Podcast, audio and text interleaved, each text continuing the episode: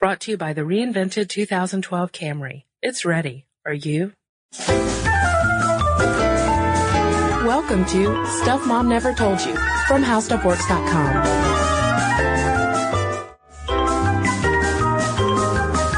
Hey there, and welcome to the podcast. This is Kristen. And this is Molly. So, Molly, I don't know about you, but uh, I think in 11th grade, maybe 10th grade, there were two books that were going around um, my all the girls in my grade. Everyone was passing around Divine Secrets of the Ya-Ya Sisterhood, which I will just bury and let rest.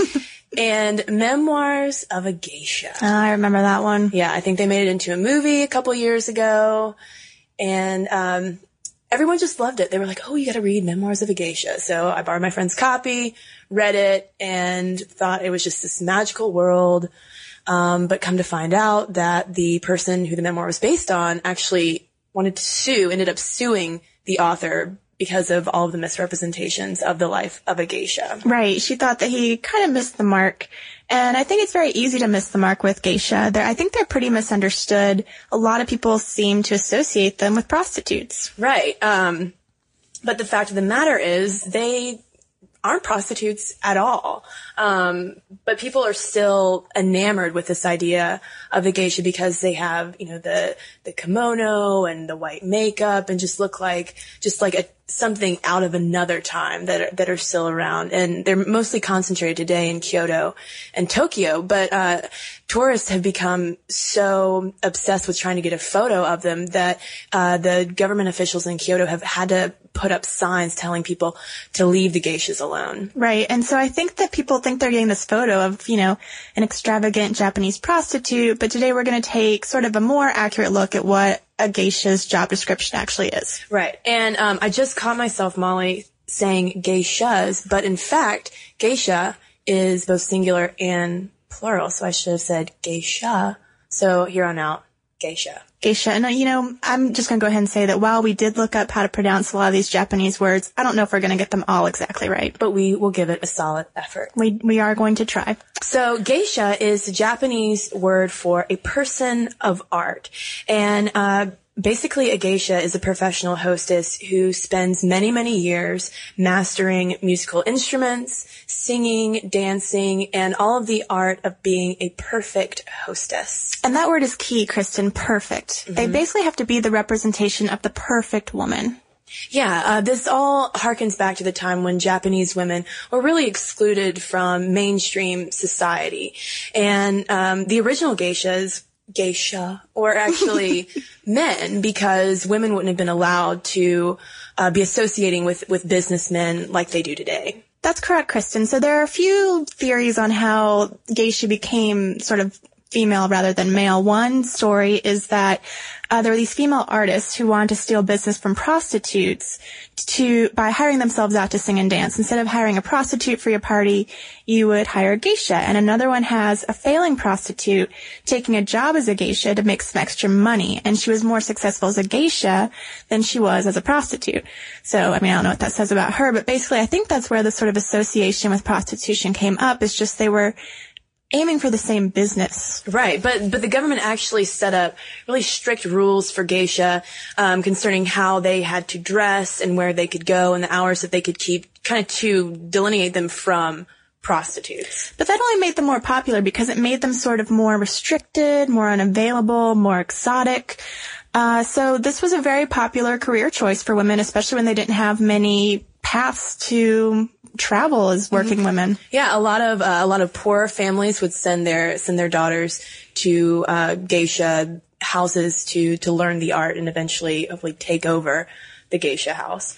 So let's talk a little bit about um, the training process of becoming a geisha because uh, it, it takes about as much time to become a geisha as it does to be trained as a doctor. It's very Right. intensive. Like you think you left college with a four-year degree in music. Try being a geisha who spends six years studying the arts of music, dance, tea ceremony, language, hostessing. That's, it's a lot of study. It is a lot of work. And uh, when a potential geisha first arrives at the okiya or the tea house or geisha house, uh, she she first becomes an apprentice. You have to go through much like a doctor. You have to go through a period of apprenticeship, learning all of these things before you can do the real deal. And it's all sort of overseen by kind of like a house mother and a big sister. So you come in and you are in this very, uh, female dominated society and that's how you're going to learn these very traditional arts. Mm-hmm. Um, you're going to study singing, as we mentioned, and traditional Japanese dances, tea ceremony, flower arranging, calligraphy,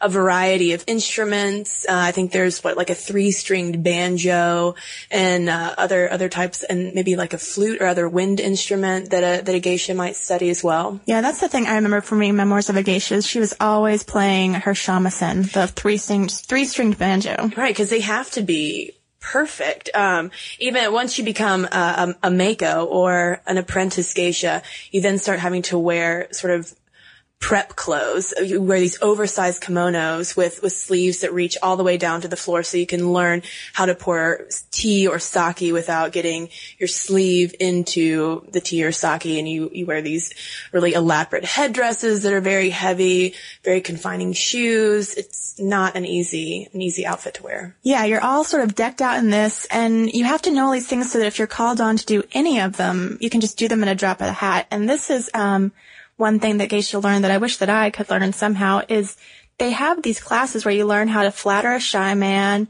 an arrogant man, or a disinterested man. Like you learn how to deal with every single type of guy you're going to possibly encounter in your line of work. And that's just, that takes some skill to be able to deal with every type of person. Sure. In a society. Right. Because as, as we mentioned earlier, the, the ultimate role of a geisha is to reflect this illusion of perfect, the perfect woman. Yes the flattering woman at a party. Mm-hmm. So when you're in the midst of your training, when you are a maiko, as Kristen said, you're going to go out to these parties with your older sister and kind of observe, learn how to play the part of the perfect hostess. And then eventually, after a few years of being this apprentice geisha, you can become the full-fledged thing, a full-fledged entertainer. It's um, symbolized in a lot of ceremonies where you change your collar, you mm-hmm. drink sake with your older sister. Um, and then you can be hired out for these parties, and it is not cheap to be hired out for a party. No, a geisha party can cost uh, between two and three hundred dollars per guest for every two hours the geisha are present. And for that reason, because it's such a, a high price tag, um, Japanese businessmen use geisha parties to impress potential clients and uh, really kind of kick back with the boys because uh, it's a chance to break away from the more rigid aspects of Japanese society. All while showing how wealthy and cultured you are to have these lovely ladies coming in and entertaining. Right, but Molly, you can't you can't just call up a geisha and oh, my, no. say, "Hey, geisha, let's have a party." no, it's very it's very strict. Uh, if you want a geisha to host a party, you have to either go through the geisha house house or call a tea house where geisha entertain. And, uh, the, each geisha kind of has a, a booking agent, if you will, that will send her out to different appointments. And it kind of sounds glamorous to go to parties and entertain for two hours and walk home with hundreds of dollars, but it is a lot of work. You know, you are working every minute to make sure every guest feels special. They always have a full cup of sake. You know, all of a sudden you got to stop everything and dance and sing and play your shamisen. And Molly, the kicker for me you can't eat. No eating at the parties. Geisha can't eat while, while they work. So they have to be on point all the time. I mean, for all of this hard work, uh, Geisha will receive a number of generous tips probably from, from these businessmen. Uh, but Molly, that kind of still sounds like a form of at least escorting, maybe? Right. That's what was going through my mind. This, you know, does sound a bit like prostitution, but actually there's sort of a very, uh, rigid dating code in the geisha world. When you find a man, it's a it's a fairly monogamous thing. He's sort of your patron. Uh, he's termed the danna of you, and there's a very uh, specific ceremony you perform where you kind of unite yourself with this guy, very similar to a marriage, and you're faithful to him until a time when you perform another ceremony that says, you know, we're not exclusive anymore. Yeah, so there are options, formal options for a geisha to have a monogamous sexual relationship with a client. But it's not like you're probably going to go home with the client every night. You don't have time. Yeah. Part of the reason you have no time, Kristen, is that there is a lot of work involved in just getting ready for one party. And this is another reason why I don't think that geisha should probably become immediate millionaires from all these tips and this hourly wage.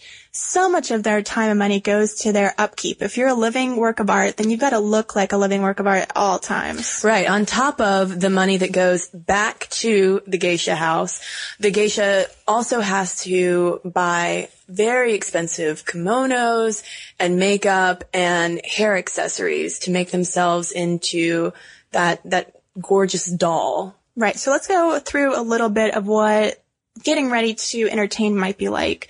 It's not like you can just get dressed by yourself. You mm. are putting on these very heavy robes. You got to have basically a dresser who knows how to do underlayers and overlayers and tie sashes certain ways. Then it's time for makeup. And you know, a, a fun fact, originally the makeup, that white makeup they put on was poisonous. Yeah, but now it is it is harmless, um, and and it starts with a layer of oil and then wax on the face to smooth out all all imperfections, and then on top of that goes the uh, the white powder that we think of when we think of uh, the, the geisha makeup, and then you apply the red lipstick just to the lower lip. If you're an apprentice. If you're an apprentice, right? Then once you're full-fledged geisha, it's both lips. And if you don't notice the lip thing, you can tell um, which kind of geisha is which based on their hairstyle because uh, these women spend hours at the hairstylist getting a very specific type of hairstyle to, to note, denote their status. Mm-hmm. Um, in fact, some women will sleep on special pillows that have a hole in the middle so they don't ruin their fancy hairstyles while they sleep, which is pretty pretty ingenious, I guess.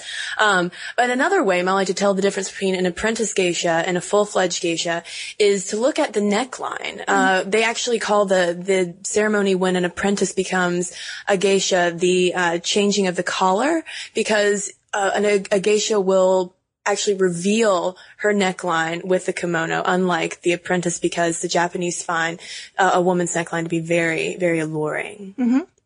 So there's that. There's the color of the color also plays a role and the hairstyle, which again, we can't really describe very well on a podcast, but, um, basically they're saying a man be able to walk into a room and look at the hairstyles of all the women and know who was who. Mm-hmm. And the, another interesting thing I noticed from looking at photos of geishas, if you look at the back of a geisha's neck, you'll see a little bit of skin that they leave um, without the white makeup on it, just below the neckline. I thought it was kind of, it looked like almost two triangles right below, or sorry, right below their hairline, not their neckline. Now, isn't the, this description of getting ready present in one of your favorite books, Kristen? Well, Molly, in fact, it is. There's a lot of details on this, of this in Memoirs of a Geisha, which as we mentioned, it's, you know, it's not exactly uh, a perfect history, but it is a fun read. And if you do happen to go over to Japan, will you see a geisha today? That's what the New York Times was saying, that, you know, you can't threaten the geisha in their natural habitat. They're on their way to work. But what is a geisha like today? Well, Molly, a geisha today isn't isn't that much different from a geisha back in the day. I mean, they still do this, go through the same process of training that involves mastering music and dance and uh, current events and everything to make them into the perfect hostess. Right. There's just far fewer of them. Uh, you know, in the height of the geisha period in the 1920s, there were 80,000 registered geishas. Mm-hmm. And the number has steadily dropped to now there are probably around only a thousand geisha left in, in Japan. And that's probably one of the reasons why Kyoto's had to put up those warnings, uh, to stay away from the geisha because since there are so few of them, people are just camped out waiting to see the elusive geisha going to one of her appointments. But you know, when we were researching this, one fun thing that you found is, you know, if you're sitting there with your camera, be sure you've got like a real geisha in your sight.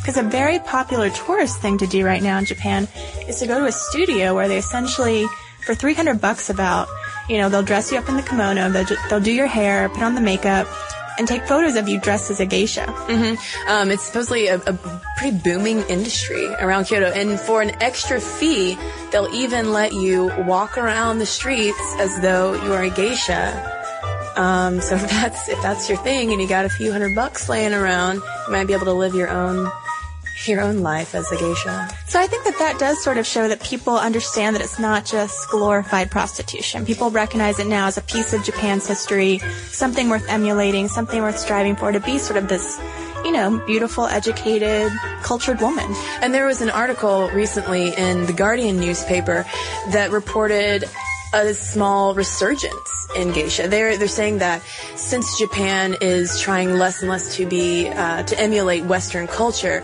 they're coming back to embracing this idea um, of of the geisha, and a lot more girls are signing up to to be trained as geisha. It's pretty interesting. If you want to learn more about how that process works, we've got a great article on our site, How Geisha Work by Julia Layton. And if you want to send me or Molly a question or comment, you can email us at momstuff at howstuffworks.com. For more on this and thousands of other topics, visit howstuffworks.com. Want more How Stuff Works? Check out our blogs on the howstuffworks.com homepage. Brought to you by the reinvented 2012 Camry. It's ready. Are you?